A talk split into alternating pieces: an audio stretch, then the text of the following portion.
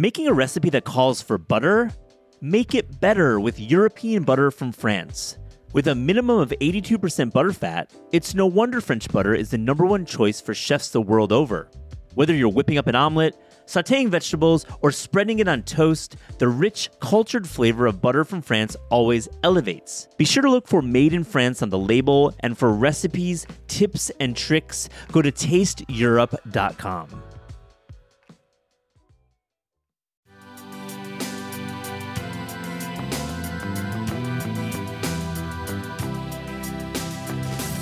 One of my first jobs was working as a dishwasher at a nursing home restaurant. And then there was like so many people started quitting because uh, the guy who basically was our manager was like scamming people out of their paycheck.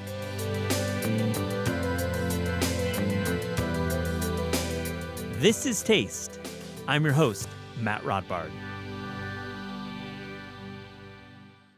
Here are two classic conversations from This Is Taste. Ayo Adebiri plays Sydney Adamu on the beloved FX show The Bear. On this episode, she tells us about her real life work in New York City restaurants, and we get into some behind the scenes talk, you know, what it was like filming in and around Chicago. Also on the show is a fast and furious talk with cookbook author and food TV personality Molly Yeh. We talk about what makes a great Hallmark Channel movie, and we theorize about how she will possibly star in one one day. We also talk about Little House on the Prairie, the TV show, and how Molly is living her best life in North Dakota. I hope you enjoy these amazing conversations.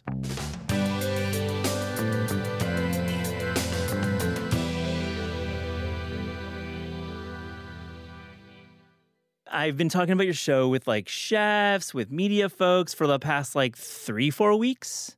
It's constantly on our minds. That's cool. Like, you Yeah. made a show that freaked a bunch of people out in the industry. it's kind of wild. I don't know if that was the intention. The I think you know we hoped it would resonate with people. It felt very exciting and um, scary in the best way to kind of film, and um, you know, a lot of us did you know a lot of speaking with chefs, chefs that we know, chefs that we didn't know. Um, I worked in restaurants for a long time. I'm getting ahead. well, that let's get into we'll that. get into that. But yeah, it, it I, you know, it's like you we hoped that it would feel honest and um, you know, I don't know, just feel people would feel something, but Yeah. But I feel like what it's bringing up for people and how how much that's happening has definitely been um, kind of a surprise, a, a pleasant one for sure, but, but yeah, it's been. a surprise. I've been speaking. I spoke with the chef yesterday, and he's like watched one episode and was like, "I'm out." Like it Yeah. was too too close. I've read articles about chefs getting PTSD from it, but Mm-hmm. you know, it speaks a lot about the bear with the show we're speaking about because you did create a universe and a world that, um, you know. Has been attempted to be created for years, but hasn't really resonated in the way it has because it's not it's not phony. I mean, it's back of house is like a war zone, it, right? I mean, so like, what's your experience in restaurants? Like, what where do you come from with the restaurant in the restaurant world? Are you front of house, back of house? My first j- job, um, one of my first jobs was working as a dishwasher at a nursing home restaurant. And then um, there was like so many people started quitting because uh, the guy who basically was our manager was like scamming people out of their paychecks. Ooh, and so um, then I got promoted to waiter. And I was like, wow, I didn't know that there could be a, a worse job than dishwashing. I miss Yeah. dishwashing and just like getting to listen to Muse. Why um, now all these. Uh, geriatric, you know, senior living people are yelling at me um, for more softer soup. But uh, yeah, so that was like my first experience, and then you know that was like middle school or something. Oh wow, Um, yeah. young. Yeah, You're- yeah, yeah. Oh, did you ever hear some words that you had never heard before when working Um, back of house yeah. as a middle schooler? Yeah, there were a lot of people having sort of just like memories that I was like, what's going on? um, when can I do prom? But yeah, uh, that was my first job. And then many years passed. And then when I was in college, I started working in restaurants again um, in New York. And I worked uh, in reservations and as a host and as a um, barista um, and uh, then as a waiter. Can we name names? Like, are there restaurants that are still open, I, or even yeah. I, I mean, I Let's go there. feels weird to say. I I, I worked at uh, ABC Kitchen, ABC Oh. V, um, and ABC Cocina. oh, ABCV. Yeah, Yo, Yeah. I, I feel like breakfast at ABCV truly, yeah. truly, truly was- one of the greatest. I was there when it opened, and we got to taste the menu, and um, yeah, it was it was pretty cool. And then um, and then it opened, and then we and then we kind of stopped eating there, and we started working there. But yeah, yeah. Yeah. So I mean, when you when you actually uh, break it down, you're you have a lot of experience in restaurants. But when you got the the call that you're you're in the show and you're Mm. playing such a pivotal role and you're awesome, like just absolutely wonderful role, like acting and. Very kind. No, I mean it, and I think we've we've talked about who our favorite actors are and, and characters, but Sydney is certainly resonating with a lot of people I'm talking to.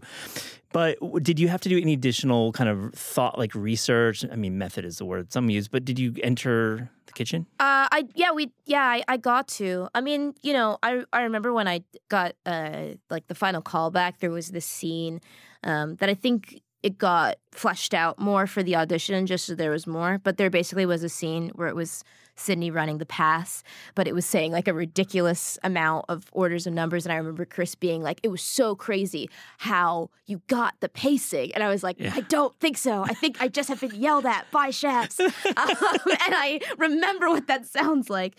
But yeah, I mean, I knew that I had uh, experience, and I come from a really big family where food is very important, and so I've definitely been also yelled at in Yeah. kitchens in my own personal life. Oh, so there's some of that happening. Uh, Oh, for sure. Yeah. My family loves to cook. My mom is truly one of like the best cooks of my life. And Wow. I've like invited friends for dinner and they've been like, she's the best cook in the world. Like she used to make extra lunches that I would bring to school. And oh, give wow. They were like taking requests. And Oh got- yeah, and Oh, my- she was loving it because she she lo- she loves to cook and she's she's an incredible.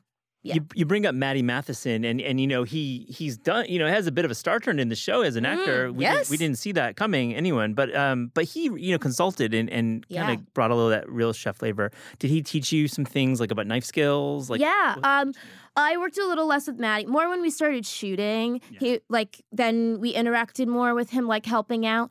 Um, but uh, Chris, who is the creator of the show Mhm. and one of our directors, Joanna Calo being the other, uh, but uh, Chris's sister, Courtney Storer, is an incredible chef um, who's worked in LA at places like Animal and Mhm. John Vinny's. And so she was one of the people that I worked with.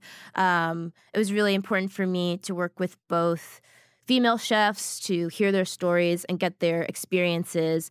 Um, and also, you know, see, you know, how a female chef moves and cuts and maybe what are the things that, you know, she focuses on Mhm. versus a male chef? What are like the skills that maybe they Mhm. have that y- you know are, are just like different in, in how you adapt to space differently? Also, Mhm. like the choreography that that was interesting to me, and hearing those experiences were interesting to me. So Courtney Coco was one of the people uh, who helped, and so many other really great Mhm. chefs. Um, gender aside, There's a scene with stock, you know, where you you have like a bit of a physical deficiency to grab stock Yes. from a top shelf, and like it seems like you know having a different body from uh, the other yeah, ninety eight percent of the people in the kitchen. yeah. it's got to be a challenge, and you do handle that really well. Now you bring it up. I mean, at that moment is definitely like a charged and kind of painful one that I think is also like speaks to I think Sydney doing something where it's like what you know what you should have done in that moment was.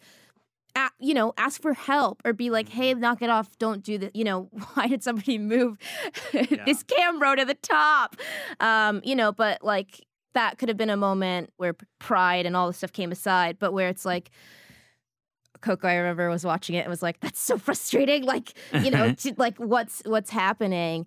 Um, because it's like, yeah, Marcus could have just reached, you know, could have just reached up and grabbed Could it. have done it. but- Yeah. But, you know, the character Sydney, you know, wanted to do it yourself. Yeah, because I think there was a lot of anger that she was trying to process um and you know I don't know couldn't in the way that she wanted to and you know was trying to prove herself to Carmy and to the staff in a certain way and I think also to herself I think she has a lot of complicated feelings about mm. pride and about her mm-hmm. own self-worth and the things that she projects onto it. I think she does think about herself, you know, as like a a, a black female chef, and I think she thinks about that in a lot of complicated ways. And I think uh, some of those things she can sometimes, you know, project onto other people, and some of those things like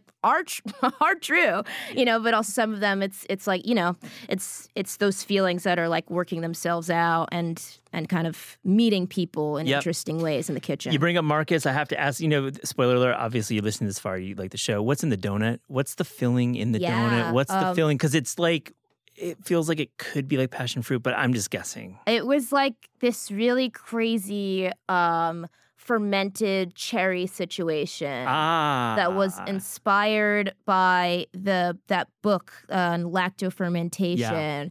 Um, It was and- the, the Noma book with the big Yeah. hand on it. That Mhm. crazy. No, I love that. yeah, book, and so it's like a it was like a crazy like fermented cherry situation. Interesting, because like you know, there, spoiler, there there was a moment at the one of the last episodes where you know you're, on the floor eating some or Carmy's on the floor eating the donut, Yeah. and it's like clearly the best donut ever. Yeah, I love that about the show. yeah. And Marcus finally cracked the code.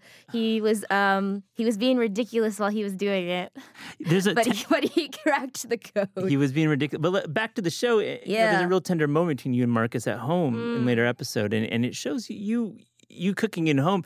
Are you cooking yourself at home? Are you yourself uh, a, a home cook? Like, Yeah, I really do love that moment too because I think we see, you know, there's like a moment.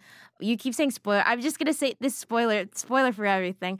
Uh, No, no, we- but we- there's we a said at the moment where you know Carmy goes home and he's like eating like chips and soda and like a PB and J, just Yeah. like not really taking care of himself. And I feel like you know, Sydney, um, she's got a lot of you know stomach issues. She's got a lot of head issues and is living with her dad and Yeah. trying to you know build back her credit and save money and all that stuff. And so I feel like when she was working and when she works, she doesn't take care of herself. So I think it, it- I just love that moment because it's like a tenderness and like she's not only cooking for herself but for somebody that she wants to like extend Mhm. kindness and friendship to. Really was.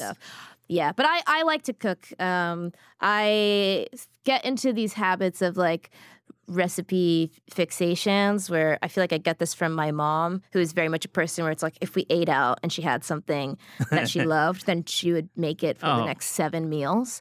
And it's like I think like three or four was always the best one, or sometimes she knocked it out of the park on one and then would like keep trying to fix A real things. student of the game, your mom. Oh yeah, and then um, you know, me and my dad are like, please stop making shrimp scampi. Nobody wants to eat shrimp scampi for three weeks. But Love yeah, I think I kind of get into places like that. But lately, just because I've been traveling so much, like it's like okay, we're making Annie's mac and cheese, but we're putting Ah. some peas in it, and maybe like you know, yeah, What was uh what was catering like on the show? Uh, you know, I gotta ask, like, Yeah. did they did they phone in uh pizza ever? Did you? No. So we you're. ate we ate pretty good. We got pretty lucky, and we ate pretty good. Yeah. So what's what what's on the catering uh, table uh, uh, for the bear? What, what what's what are you guys eating? They had a lot of different things. They, you know, really pretty good breakfast sitch. I Yeah. I think I'm kind of like I'm kind of this is I get into my like habits. So I was yeah, you're performing. Much, You're working. You can't Yeah. like a ton of crazy shit. I know my brain goes smooth, and I'm like,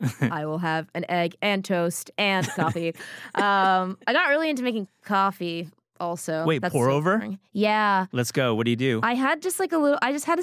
I like went to a store in Chicago that I can't remember, but I think it was like. I think it was in the Ukrainian village. It was just like this Mm-hmm. family-owned store, and I got a grinder, and then I just got like a pour a pour over set. oh, and- like a V60 Japanese style. Yeah, yeah, and yeah. I but I also I really like to make like stovetop es- espresso. That's like when I'm like home home. But they had this like like electric stove where I was at. And so I got into my head about it. Who knows if that's real? You're talking anyway. about your trailer. Yeah, no, this is this is this is a, this is even before I come to set, and then I would just like make a bunch of like espresso, and then sometimes I'd Oh. like bring it. I, like where you were staying while you're shooting. Yeah, location because- in Chicago. Sometimes people would be like, "What is going on with your little coffee situation?" What's the coffee beans? The coffee company. What are you? What are you grinding? I was going around Chicago and I was like getting different beans from different Ooh. like coffee shops, and I probably took a picture of my favorite one. I can't remember now off the top of my head, Yeah, but I'm thinking like dark matter. I'm thinking intelligentsia. Wait, I think it was. I think it might have been dark matter. Dark matter. I think it might have been dark matter. But I just, I was going around. I was Yeah. getting my little, I was getting my little dark roast. I was hanging out.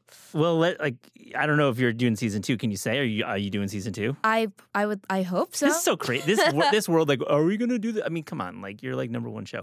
Uh, but like season two. Thank you for that confidence. Yeah, yeah. What do I know? it. I'm like a big TV critic guy. I know exactly what I'm talking about. What do I know? I'm in the show. I don't know. Um, but next season, I got some plugs in Chicago coffee scene. So Okay. let, us Wait, let's go. Let's Keep- exchange. Keep me caffeinated. So episode seven called review. Yes. It's like you know, prop is it is it the props to the director because it, it's extremely difficult filmmaking when you do a, a seemingly a, a one shot episode. Mhm. But the stress, non original thoughts, uncut gems like vibe for for restaurants. And tell me about shooting episode seven, the review, what it's like that day. Yeah, well, um, that day was pretty focused, honestly. And I think we all came in and we knew that we had a job to do.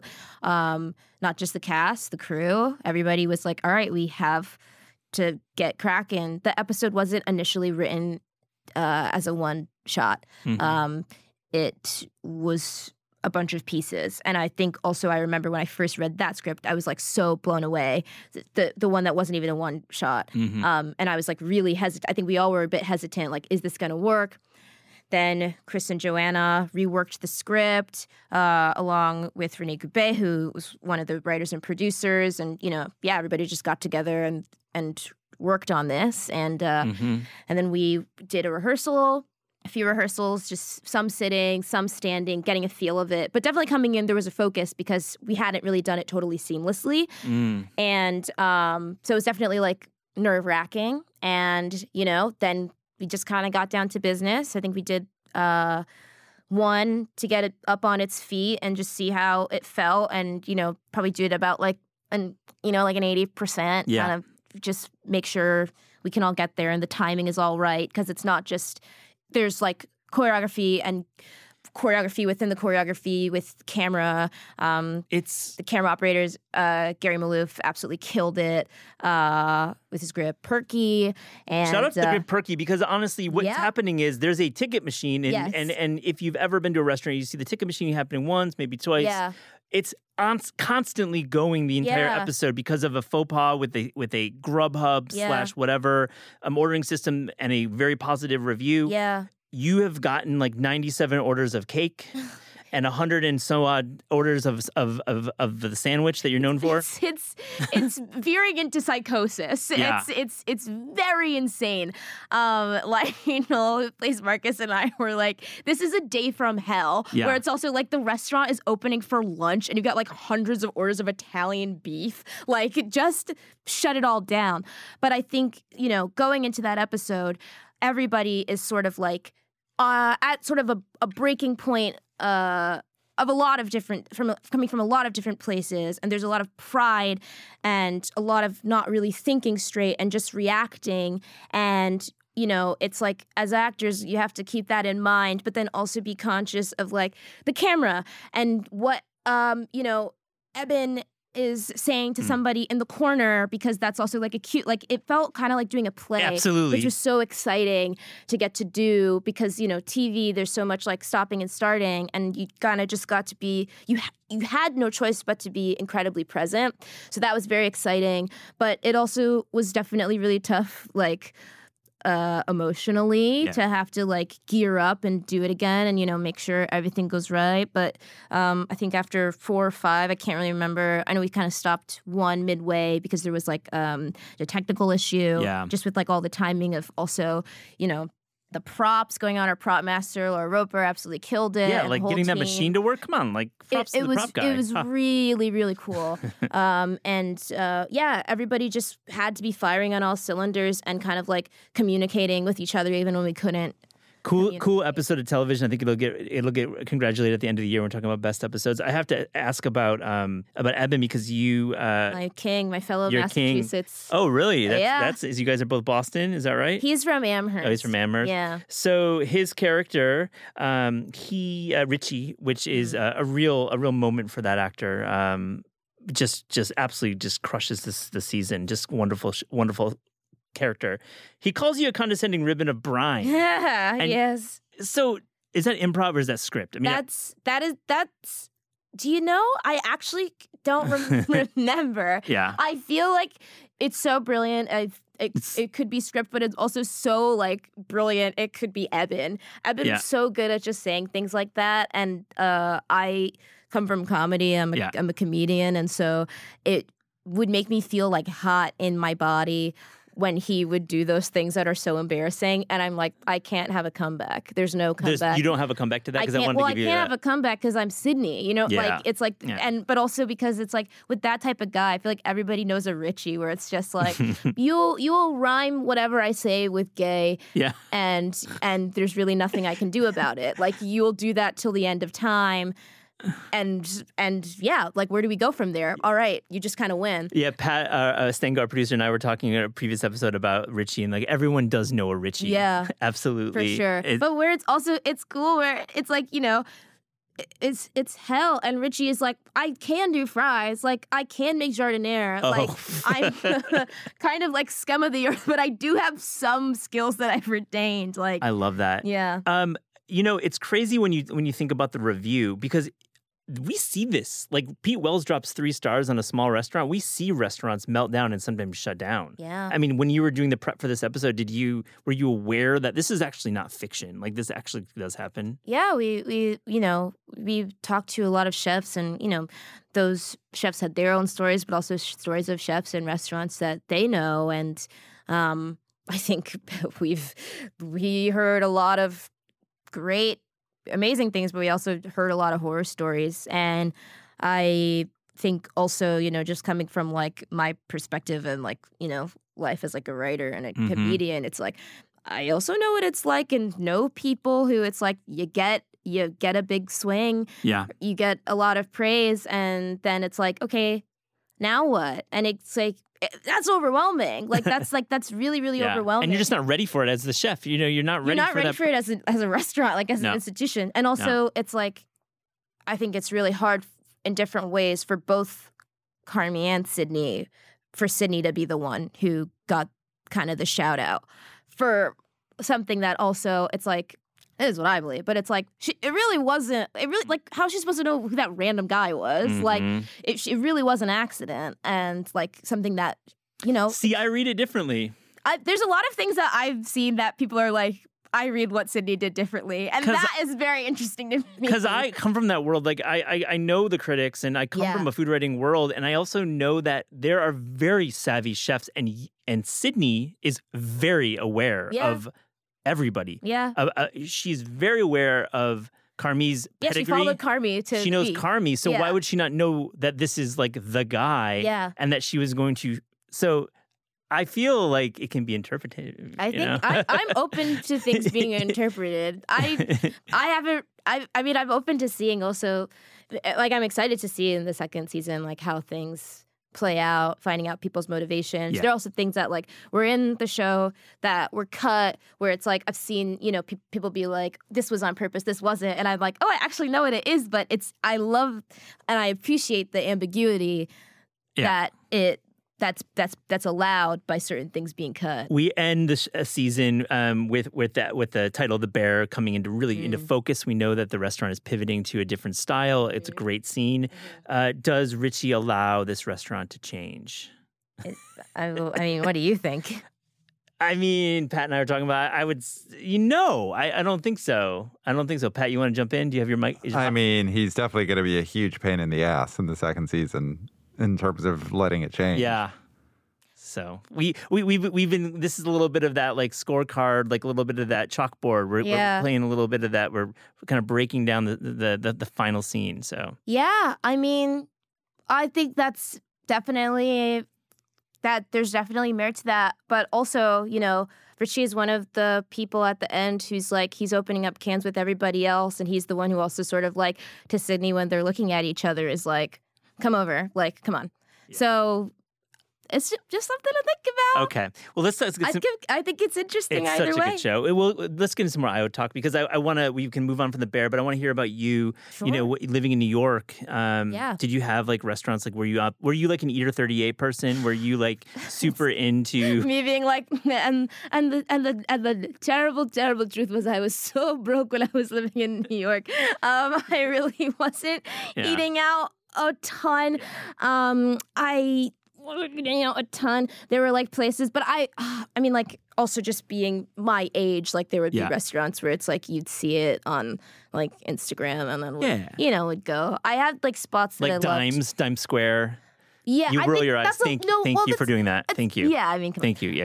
Um, that's like a little of that. That's like a little after. But you know, but I um I, I remember this this ramen spot that I really loved when I went to NYU. That was called Minka. Me and my friend Oh. would go yes. all the time and get noodles at Minka, and that was like.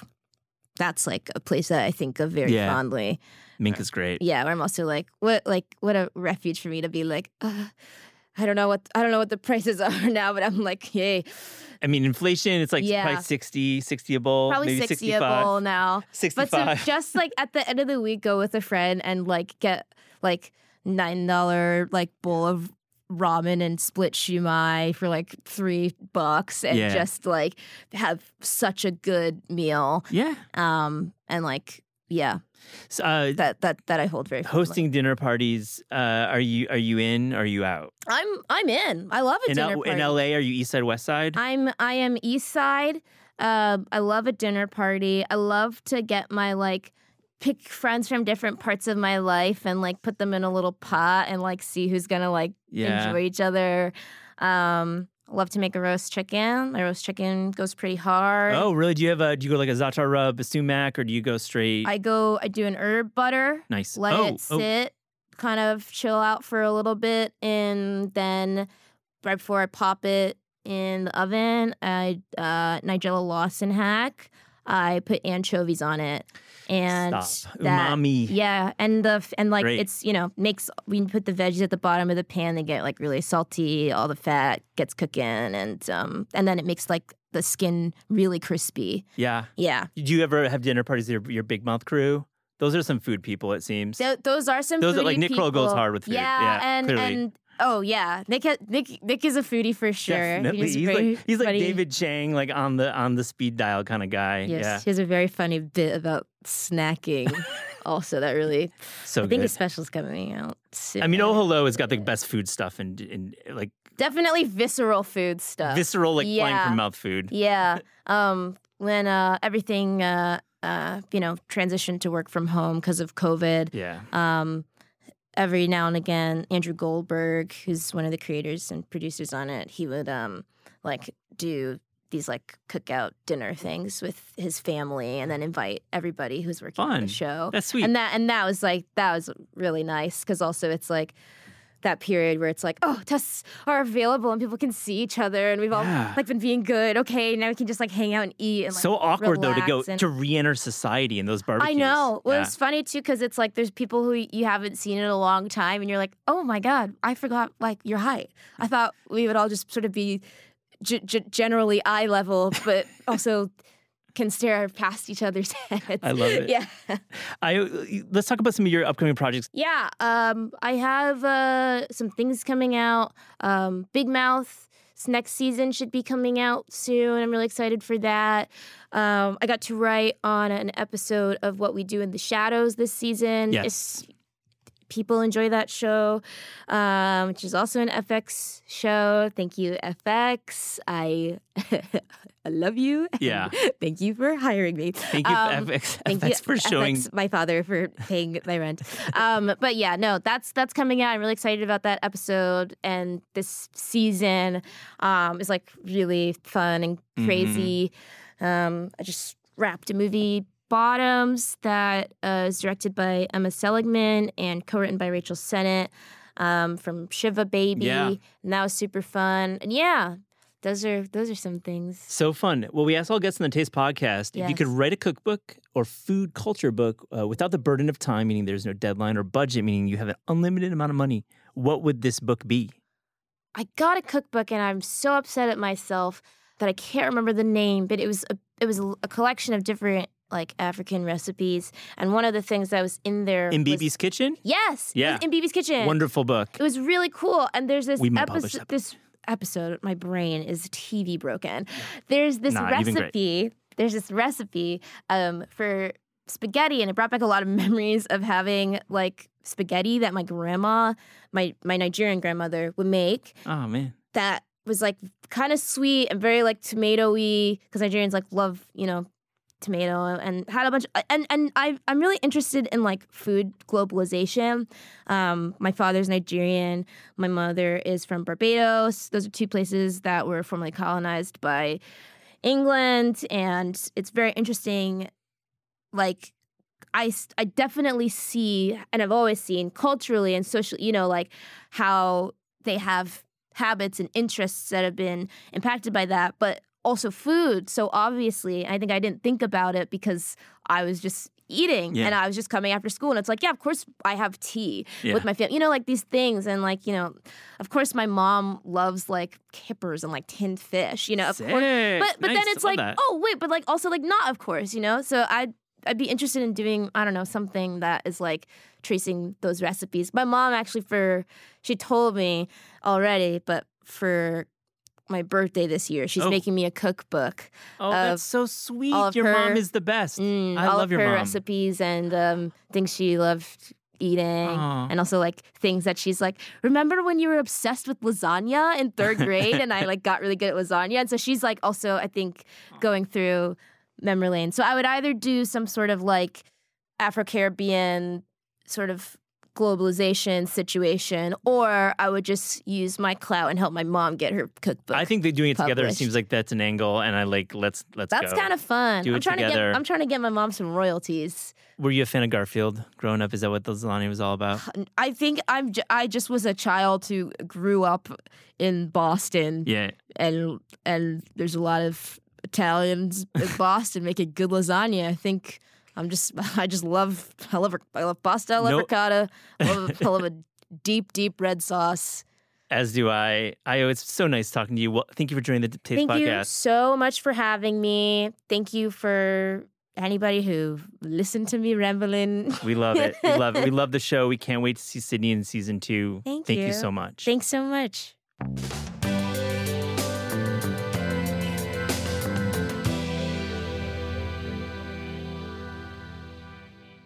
Finally, we meet. We, we've been exchanging emails for years. Yeah, and I've been a long time admirer of your work, so this is so much fun. Well, it's mutual. And I think your book is so well done.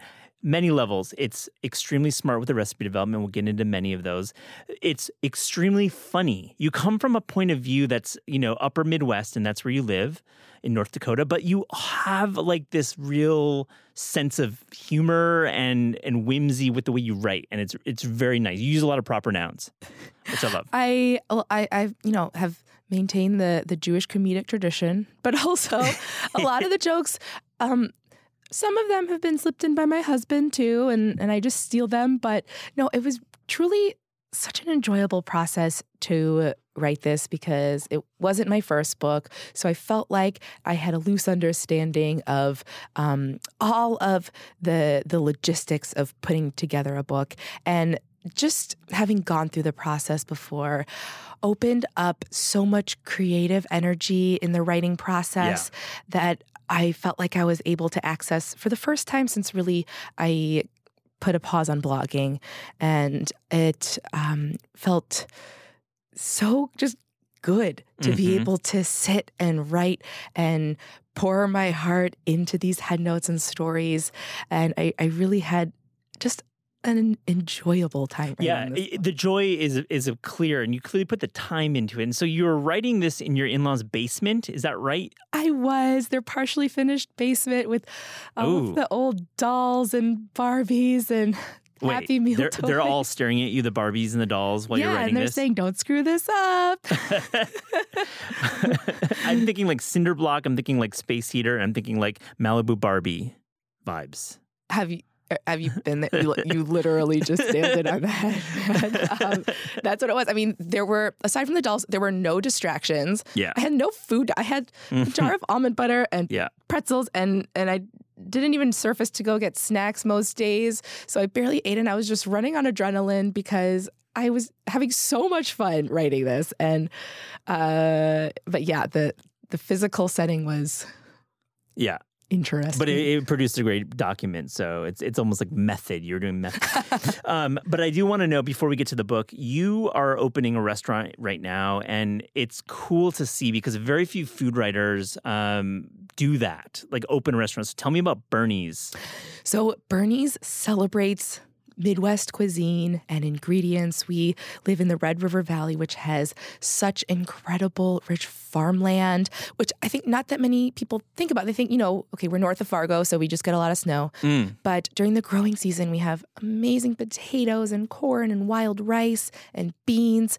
Um, so much good cheese. Of course, our neighbors, Wisconsin, have so many uh, great cheeses and everything. And we wanted to showcase that because at this point, if you go to East Grand Forks and you want to try a hot dish or a cookie salad or things that um, are staples in the region that um, are part of this uh, culture, which has a lot of Scandinavian influence, you have to invite yourself over to somebody's house for dinner. Yeah. There's there are very few places that truly celebrate um, that type of cuisine. So we wanted that space, and and I've always, for as long as I can remember, dreamt of menus, putting together menus, Yeah, of course. You're a food different- writer. You lived in New York. You love restaurants, and you write I about it well in your book. And yes. it's like I'm thinking this is like the Fäviken, like this like remote restaurant that we're gonna Oh, try. I like should be so honored.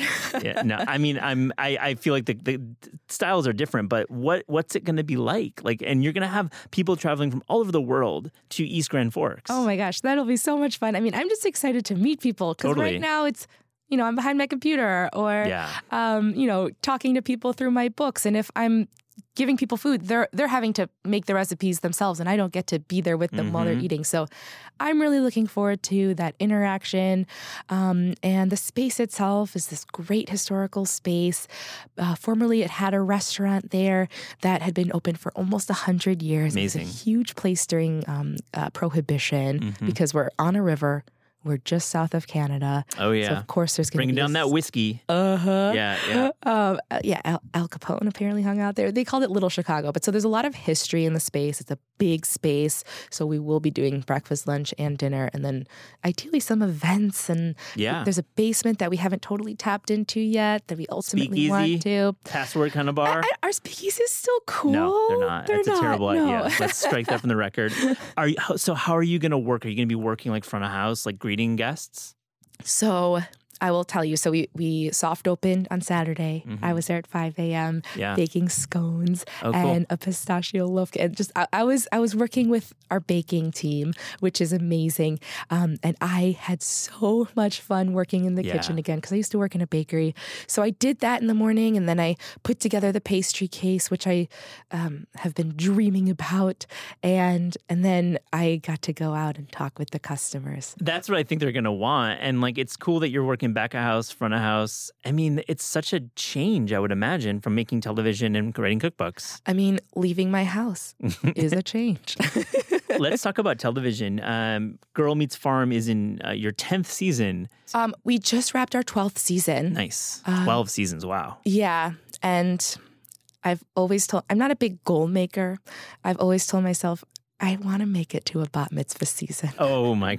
Are you going to celebrate and have a bat mitzvah episode? I really want That's to. cute. Yeah, but we should be finding out soon about that. But um, yeah, it's it's been so much fun. The what do you crew- like about making TV?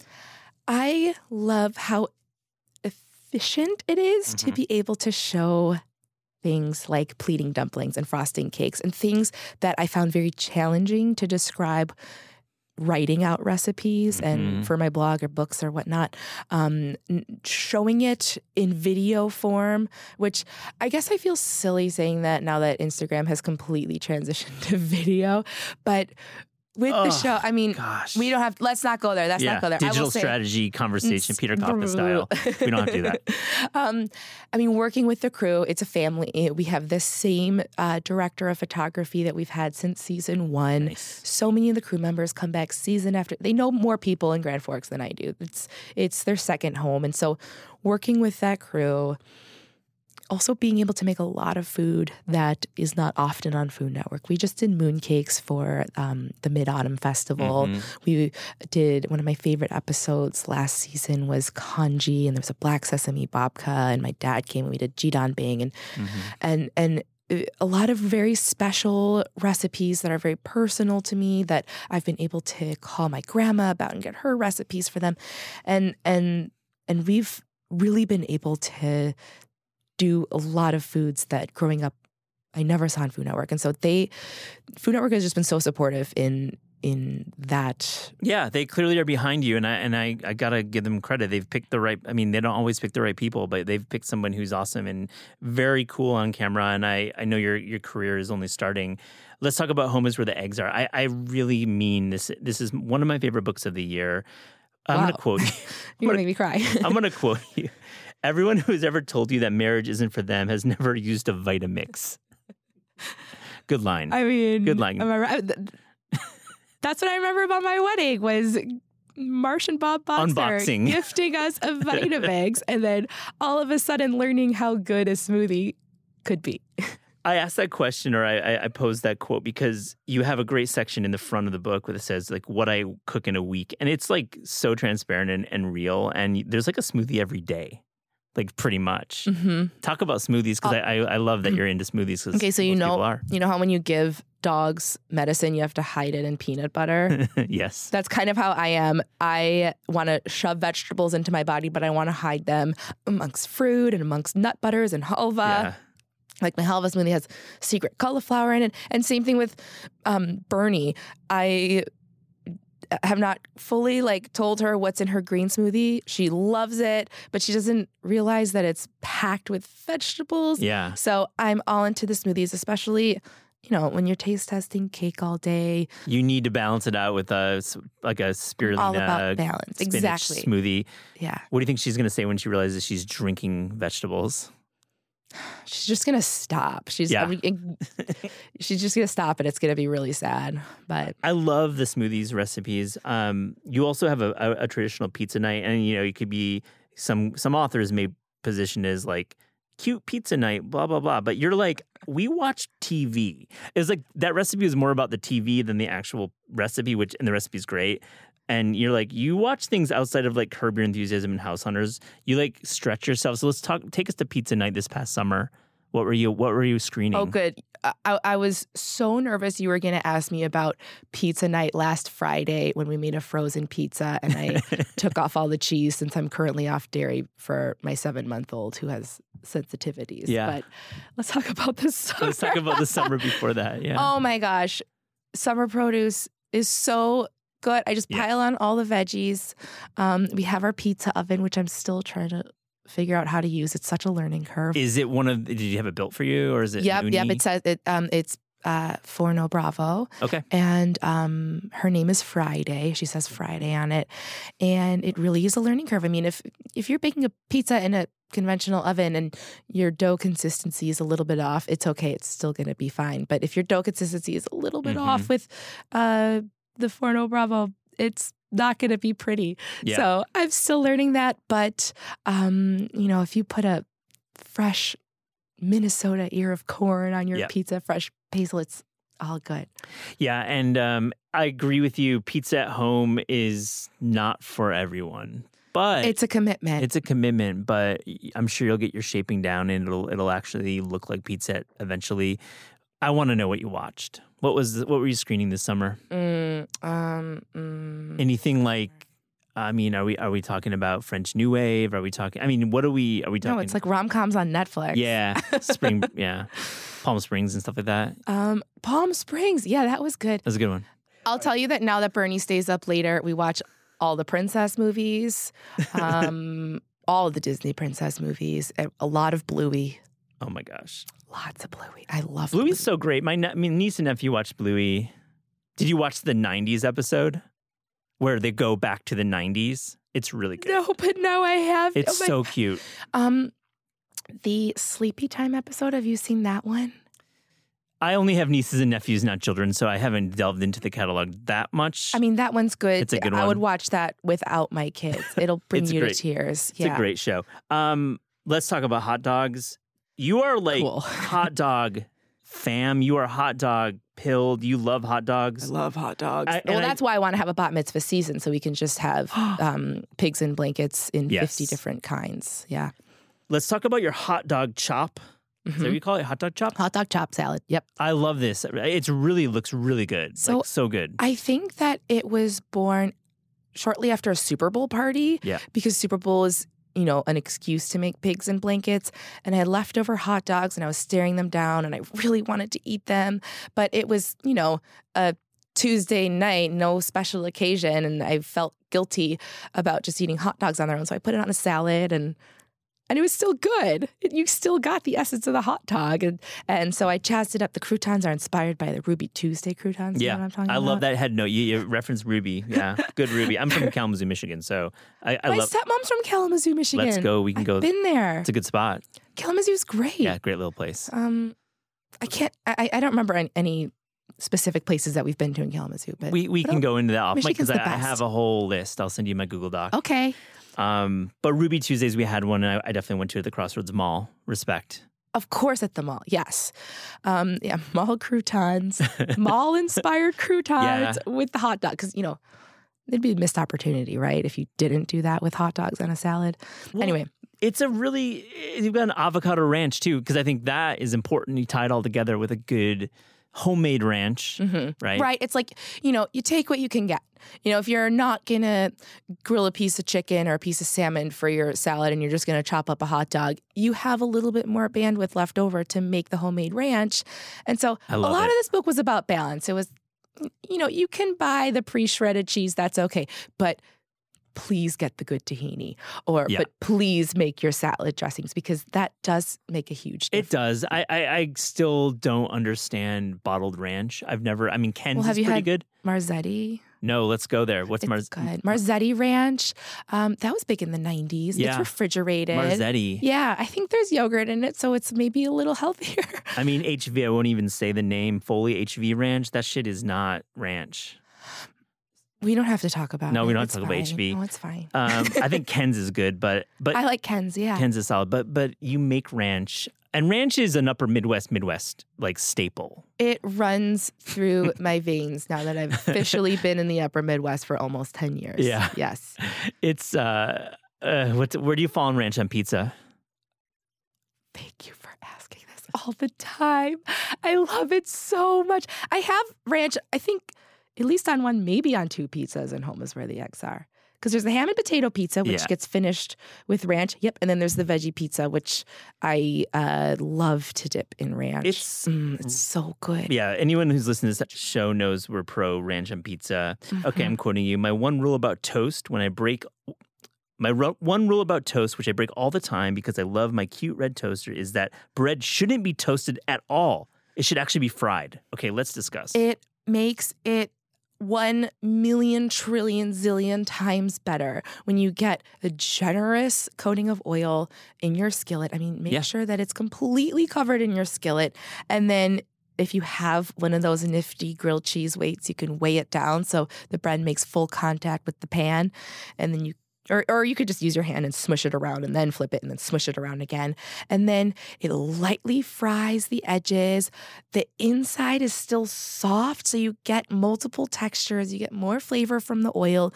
You have different oils to choose from. I mean, if I'm doing a sweet toast, I'll do coconut oil, savory olive oil, butter, of course. And you really can bring old, bad, stale bread back to life with it notes of donut. That's what I'm talking about. Permission to fry bread. I'm hearing it. I think it's so smart. I think it's definitely something that we don't think about. But we obviously love grilled cheese, which is like exactly. fried bread. Yeah, it's just open faced grilled cheese. I mean, yeah. Making toast like that makes toast feel like more of a little celebration or more of a full meal, not yeah. not these cop out like oh I'll just make a piece of toast. Like no, no you own that. Make a piece of toast. no, it's I love it. So now that you're a Jewish mother, you now have a uh, a chicken soup practice. Yes. I mean, it's let's. Not, well, this is clearly you've thought about having a, a chicken soup practice. Yeah, I mean, I, I I grew up eating chicken soup and I loved it. Um, and when my kids were born, I just realized this needs to be part of their childhood, mm-hmm. obviously. So Sundays during nap time, um, typically during nap time on a weekend, that's my workout time. But Sundays are my workout rest day. So mm-hmm. I make a homemade Ooh. stock and I make homemade noodles and usually wow. Cut them into stars. Although my star cookie cutter walked off to go play with Play Doh the other day. um, and I, you know, this book is about making a house a home, right? And yeah.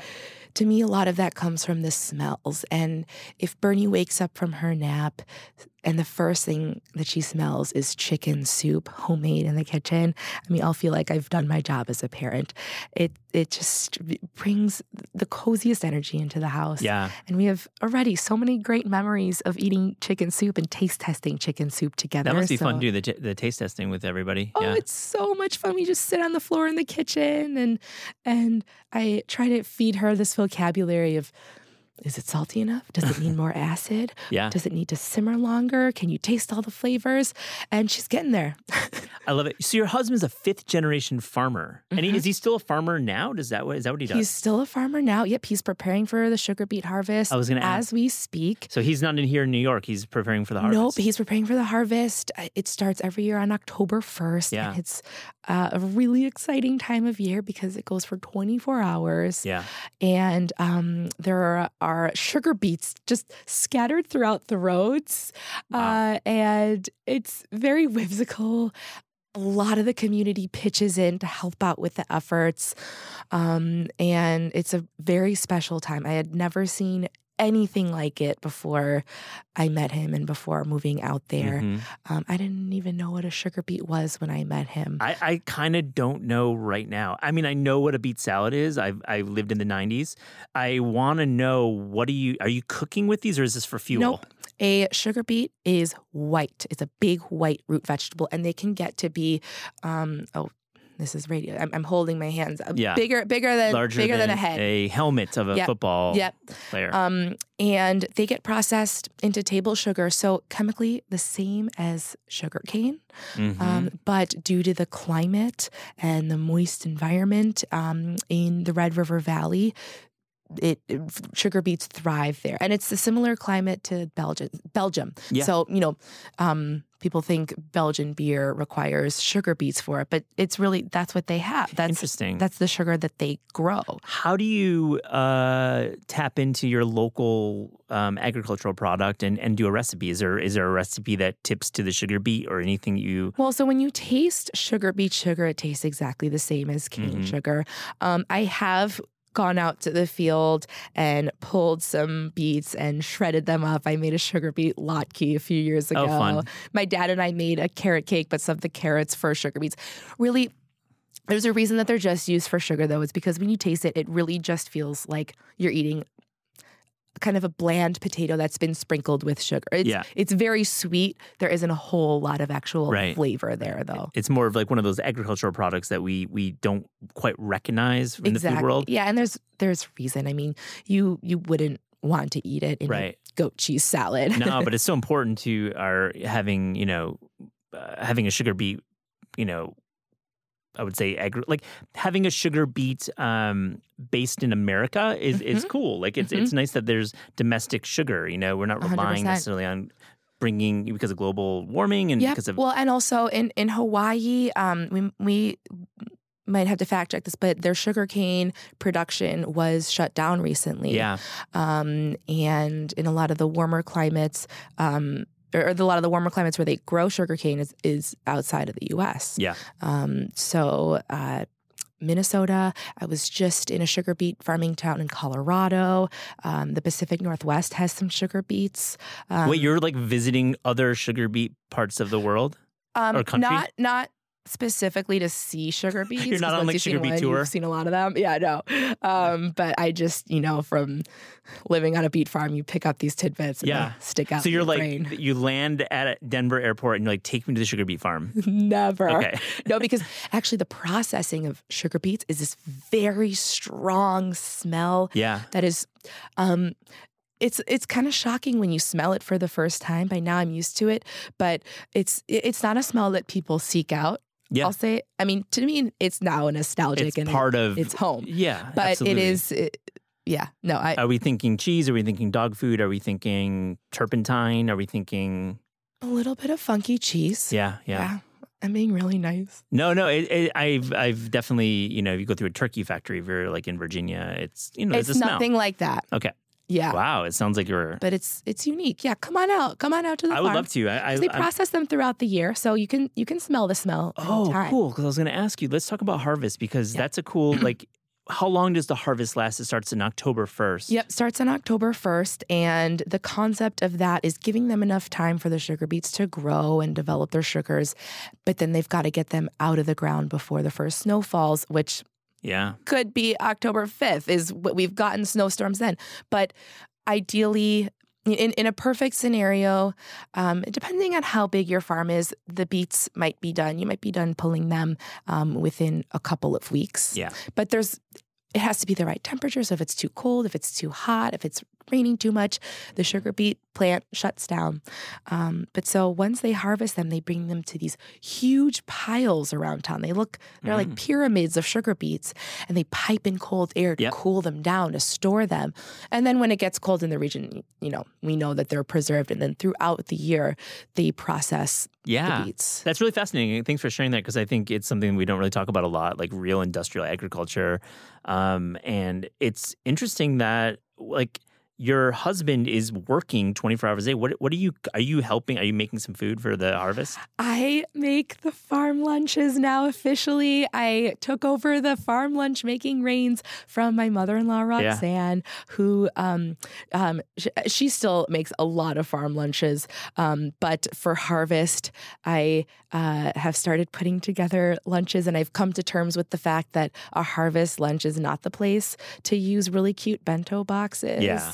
Um, They're like, Like- give me the food as fast as possible. Give me Right. meat, make it in a very sturdy container because it's going to get tossed Yeah. around a tractor. So it Wow. just has to be a lot of food. But I do sneak in some like turmeric ginger shots and wellness dust. Oh, smart! Like like real like en- giving energy for the harvest. Oh, mhm. nice. I try I try to make it so that Nick doesn't get sick immediately the day after harvest. Because Yeah. it happens every year because he's just so tired. So tired. Um, okay, yogurt and mac in mac and cheese. oh yeah. Like I love this move because it's it's kind of not written about a lot, but it makes a ton, ton of sense. So, uh, do you know the yogurt pasta ingenious recipes? Uh, Diane Kochilas, and I hope I'm not botching Mhm. that name. I fell in love with that recipe years ago, the first time I made it, and I just it truly is genius. It's so Mhm. for anybody who doesn't know, you toss pappardelle with yogurt and the pasta water and some cheese, and then you cover it with caramelized onions. And so I had been making that recipe for a long time, and I started doing a version of that um, that was more mac and cheese centric for Bernie because I was like. I- was one of those moms. I was like, I'm never giving my child boxed mac and cheese, and so I came up with this.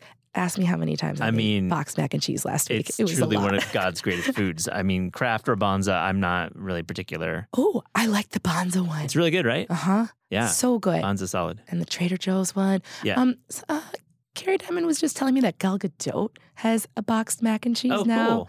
That might I'll make sure to check that out. I, I feel uh, I don't think about her as a uh, food person, so. nope. sorry. Kerry's awesome, by the way. Shout out to Cherry Bombe. What a great No, podcast. I was just there. Yeah. You're just there. I love them. I love Kerry's. She's a great interviewer. She's Make sure so to check that out. I love that show. Straight talk, right here. Straight talk. What makes a great Hallmark Christmas movie? You ta- you write about your love of these films, and I, I love these films as well. CCB, Candace Cameron Bure, Yeah, yeah. DJ. DJ. She she she does like hold like episodes together. that Maybe have a thinner plot than some of the Oscars fare that we're used to. What's a plot? I'm here for the Christmas decorations, for the Christmas cookies, and for the heart wrenching romance plot lines. Usually around a donut shop or a cupcake shop. hmm And then, yeah, no, and one of my favorite ones is where um, the secret that unlocks all of this holiday specialness is um, vanilla extract in the cookies. Oh, right. They're like, that's what they're. That's what's in the mm-hmm. cookies. Vanilla yeah, extract. Yeah, that's Can what you makes the holiday season. Wow. Now I have to ask: Have you been offered a role in a Hallmark movie? Wait, are we putting this out there now? Ah, that is exactly what I'm doing right now. Um, I will say when Ree had her role in Yeah. Food Network's scripted movie, I loved it so Yeah. much. And yeah, I will say it. I would have so much fun doing something like that. Of course, I can't act, which would be Why can't an you issue. can act? Absolutely not. Really? No, I can't lie. I can't act. You have like five thousand hours of television.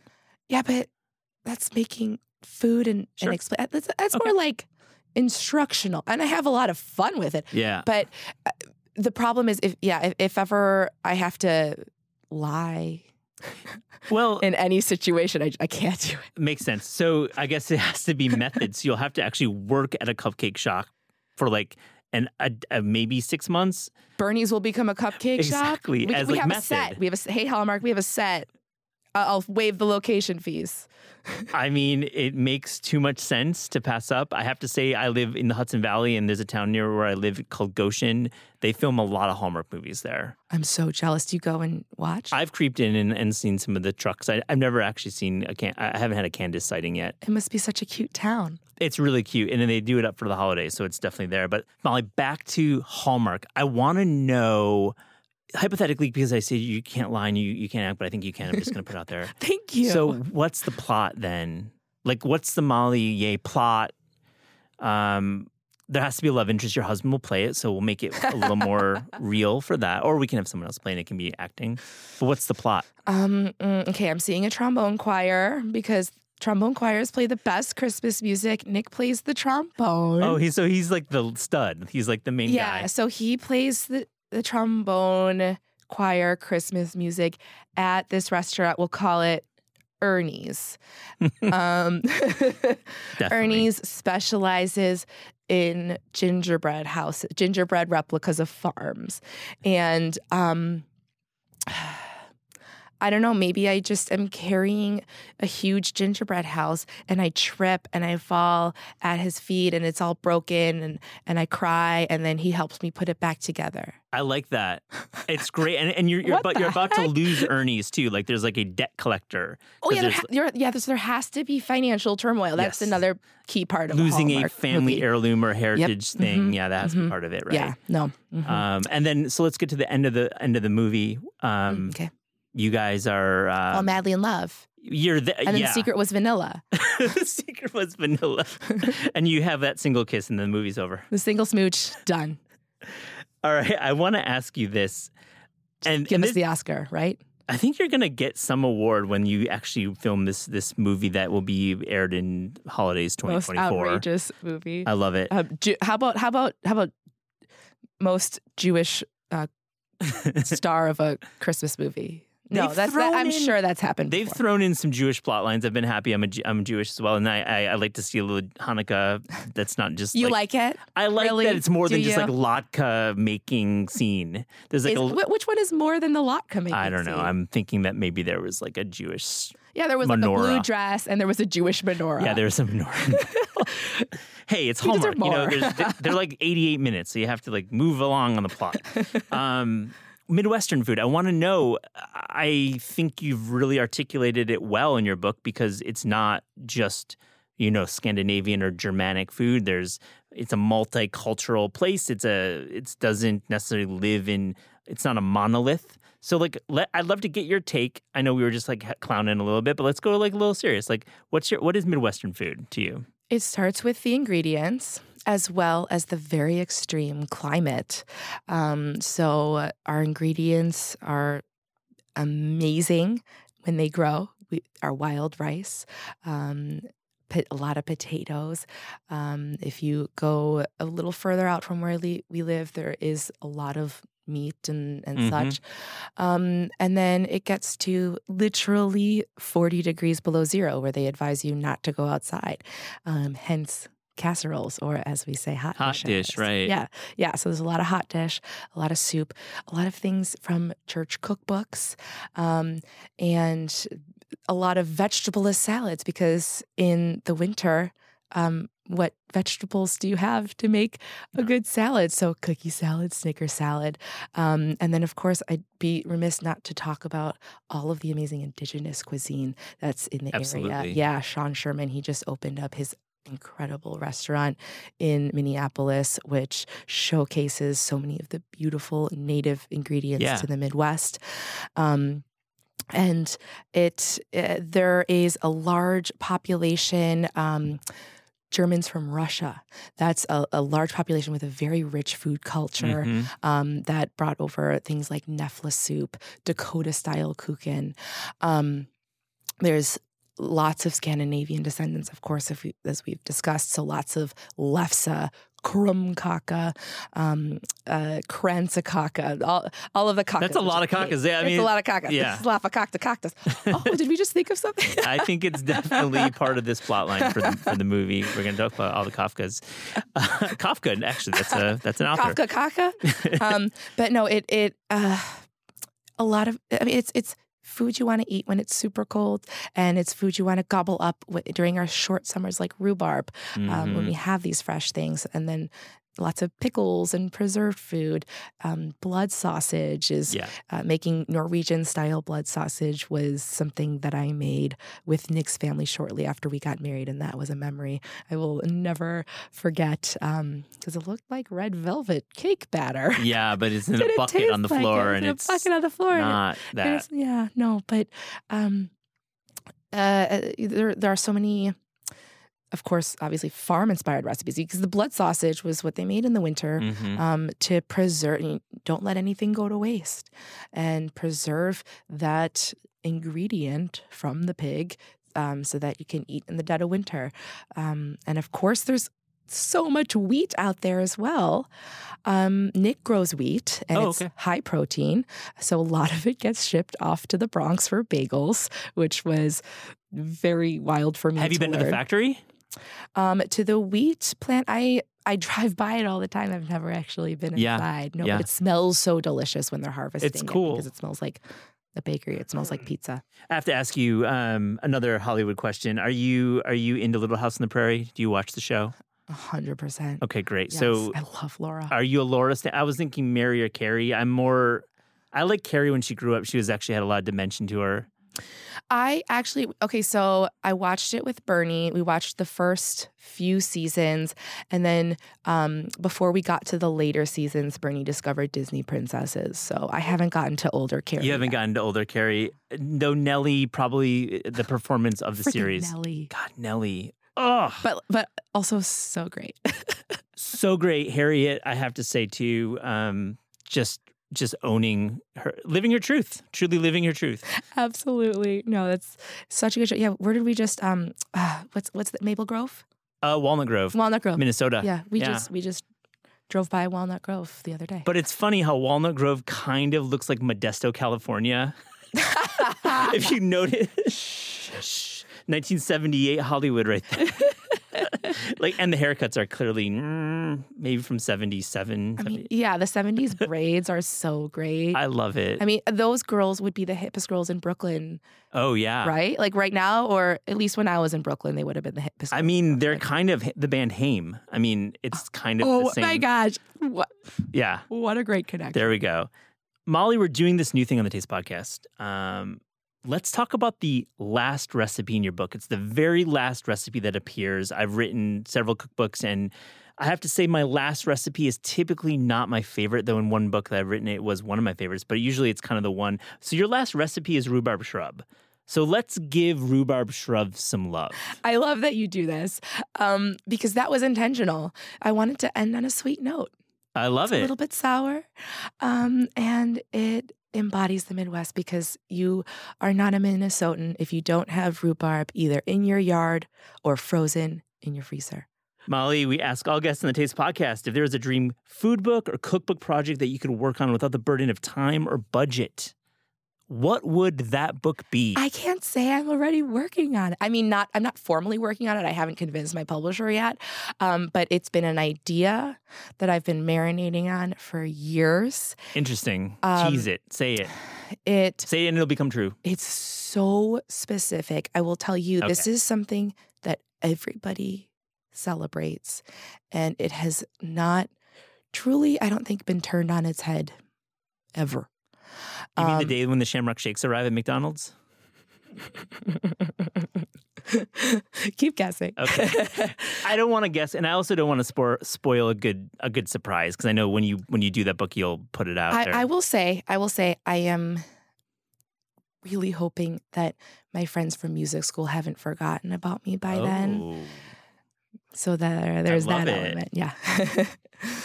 Molly, thank you for joining the Taste Podcast. Matt, thank you so much. This was so much fun. So much fun.